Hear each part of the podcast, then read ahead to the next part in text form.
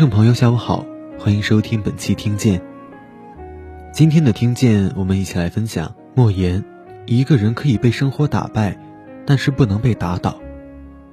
莫言近几年很少在公开活动露面，最近一次的刷屏是莫言在 B 站今年的五四短片里，以真切的笔触向年轻人分享了痞自己一生的青春往事。语言很平实，却又很有力量。微博上很多人都表示莫言的文字太深刻，写实到惨烈。但是这种写实带来了更深刻的力量。不同于流俗的鸡汤成功学，莫言基于自己的人生经验，给出了如何面对人生艰难时刻的独家方案。毫无疑问，今天的青年尽管立足于全新的时代浪潮上。却依旧需要这样直击人心的力量，以鼓舞他们勇敢上前，拨开属于自己的人生迷雾。莫言的人生经历或许是最质朴而有力的参考。在莫言的儿时记忆中，饥饿是挥之不去的主题。一九五五年，莫言出生于在山东高密的一个贫穷家庭，他是家中最小的孩子。因常年吃不饱饭，年幼时的莫言总是看起来十分虚弱。一次，他提着家里一把热水器去公共食堂打开水，由于莫言实在饥饿无力，一时失手，热水瓶便掉在地上碎了一地。在上世纪五六十年代，热水瓶还是一件很重要的宝贝，打碎了这件宝贝的莫言顿时吓得要命，于是他赶紧钻进草垛。在里面藏了一天都没敢出来，直到傍晚时，莫言听到母亲在到处寻他，唤着他的乳名，他才从草垛里面钻出来。本以为会受到打骂的莫言低着头不敢说话，但意外的是，母亲既没有打他，也没有骂他，只是轻轻地抚摸着莫言的头，发出长长的叹息。母亲愧疚于难以让儿子吃饱饭。但在那样的困难时期，面对饥饿，普通家庭只能忍受。有一天，莫言看到村子里的小学校拉来了一车亮晶晶的东西。那时还没有小孩知道煤块是什么东西，于是就有一个小孩跑上前去拿了一块，嘎嘣嘎嘣的吃了起来。看着他大口咀嚼，实在香得很，于是大家伙就都扑上去，每人都抢了一块煤块吃起来。那味道的确好，直到现在我还能回味出来。大人们也来抢，结果一车煤块就这样让大家吃完了。连啃食煤块都觉得美味，莫言对童年饥饿的体验深重而具体。饥饿使我成为一个对生命体验特别深刻的作家。而是极端的生命体验，无形中也为莫言日后的文学之路奠定了独特深厚的现实主义根基。莫言十几岁时，母亲患上了严重的肺病。饥饿、病痛、劳累，使这个本就困难的家庭陷入了更深的漩涡。在这场家庭的灾难中，莫言失去了读书的机会。他提早让自己成为劳动力，分担母亲的压力。但因为年幼体弱，莫言根本干不了什么重活，他只好在荒草滩上去放牛羊。当莫言整日追逐着牛羊跑在野坡上时，与他同龄的孩子依然在校园读书。此时的莫言开始感到口腹之外的饥饿，对知识的饥渴。放牧的时光里，陪伴莫言的唯有他自己脑海中的各种缤纷想象。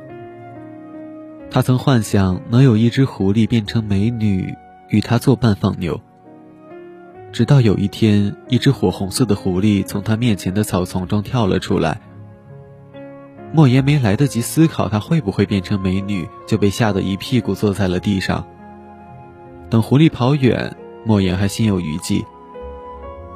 想象和现实之间的差距，在莫言的童年中比比皆是。他无法改变那个年代，也无法改变自己的环境，他能做的唯有在饥饿中活下去。那时的莫言时常跑到田野里、河滩上，把一堆堆的枯草烧成灰。我看到野草燃起来，心里就高兴。这样独特的快乐背后是时代的辛酸。粮荒时，一整个村的村民都只能去满山挖野菜来填饱肚子，不少人因此患病甚至死亡。不仅粮食匮乏。连用来烧火做饭的野草都是一个大问题，荒的连草都不长。因此，假若没有粮食，有野草也是件很好的事。他在无形中等待着一个能让野草燃烧的机会。贫瘠的乡村生活里，能找到书看是莫言生活中最期待的事。他甚至愿意出力换取读书的机会。推十圈墨才能获准看一页书。在接受央视采访时，记者董倩曾发问：“您能不能推一圈墨就看一页书？”莫言大声说：“我愿意，人家不愿意。”在温饱都难以满足的年代，读书看起来奢侈又没用，只会耽误劳动。在 B 站的五四短片不被大风吹倒中。莫言提到了那样困难的年代。陪伴自己最长久的一本就是《新华字典》。这本毫不起眼的工具书，让辍学后的莫言有了学文识字的依傍。他将一页页反复阅读。小小的一本《新华字典》，也被他看得破旧不堪。在当时的农村，谁家有本书都视若珍宝，轻易不外借。莫言至今仍记得读《青春之歌》的那一天。那是一本莫言好不容易借来的书，并答应他朋友只借一天，不管看不看完，第二天必须还书。为了把书读完，莫言只能争分夺秒。抱着书，他跑到一个草垛上就看起来，却把一群嗷嗷待哺的羊忘到了一边。母亲看到羊儿饿得咩咩叫，直气得要打他。就是在这样艰苦的环境中，莫言把周边乡村里能摸得着、看得见的书都看了一遍。那本一天之内就读完了的《青春之歌》，他依稀还记得书中的一些段落。那些回忆，都变成了我宝贵的资源。一九七六年，二十一岁的莫言爬上了装运新兵的车，开始了自己的部队生活。当兵之后的莫言心情十分快活，在高密老家的二十年来，他不仅很少能吃饱，就算是有的吃，也是一种口感差到要命的杂交高粱。入伍后，托后方基地的福，新兵莫言不仅每顿都能吃到饱，还能吃到精米精面。这让莫言感到极大的幸福。自此，莫言人生中第一次和饥饿道了别。温饱问题解决后，莫言脑中纷飞的想象化作旺盛的表达欲，流淌在笔尖。他开始尝试写作，并向外投稿，但都不是大报大刊。一九七九年，莫言因在部队表现突出，奉调政治教员。这意味着他有了更多读书学习的机会。在此期间，莫言创作热情高涨，效果却不尽如人意。他写作的小说《灾难的余波》《老汉的心事》《闹戏班》等均遭退稿。身心疲惫之余，莫言仍在坚持。一九八一年的秋天，保定市文学期刊《莲池》发了一个。署名莫言的陌生作者的小说，这篇题为《春夜雨霏霏》的小说正是莫言的处女作。他让中国文坛第一次记住了莫言这个名字。《春夜雨霏霏》发表后，莫言收到稿费便买了一瓶刘伶醉，四只马家烧鸡，和战友痛饮了一场。此后两三年。莫言又接连在《莲池》发表了《丑兵》等五篇小说。拨开白洋淀的水草，莫言逐步游向了广阔无垠的文学大海。生活依旧不易，但莫言的作家梦已经日益清晰。对比了现实和梦的重量，莫言还是选择了后者。他庆幸，自己已经不是那个需要去捡煤块吃的恶鬼了。一九八四年，莫言考入解放军艺术学院文学系，部队领导舍不得莫言走，许诺可以提拔莫言做宣传科科长。对此，莫言说：“科长可以有许多，但作家只会有一个。”于是。他做出了自己最重要的人生抉择，到军艺学习深造。当年在军艺文学系上课的还有当代著名的作家王蒙、丁玲、刘白羽、张承志、邓友梅等人。在优秀业界前辈的指导下，莫言开始接触到了世界各种文学流派理论。也是从这时起，莫言才真正知道了小说该怎样写。并决心搞出点名堂来。莫言多年积蓄的创作力也在军艺迎来了爆发。他曾在一个晚上一口气写了《大风》《石墨》《五个嬷嬷》三篇短篇小说。莫言的短篇小说《大风》被作家王安忆评价为最应进入教科书的一篇小说。小说里面大量的环境描写实在太经典了。如果这篇小说进入教科书，我会为他写教案。这经典短篇小说中的主人公就是莫言的爷爷。莫言七岁时曾跟着爷爷去荒草甸割草，不料天骤然变黑，灰云逐雨，黑云逐风，爷爷判断大风即将来到，拽起莫言就往家赶。在短篇《不被大风吹倒》中。莫言认真的回忆道：“正是在这段回家的路上，发生了足以影响他一生的情景。大风很快席卷着扑鼻的甘草气息，野蒿子的苦味和野菊花悠悠的香气而来。紧接着爆发出沉闷如雷的呼隆声。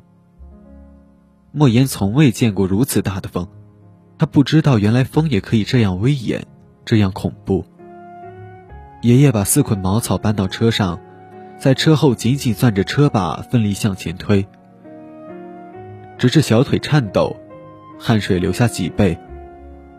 看着爷爷难挨的样子，已经被大风刮倒在地的莫言大喊：“爷爷，把车子丢掉吧！”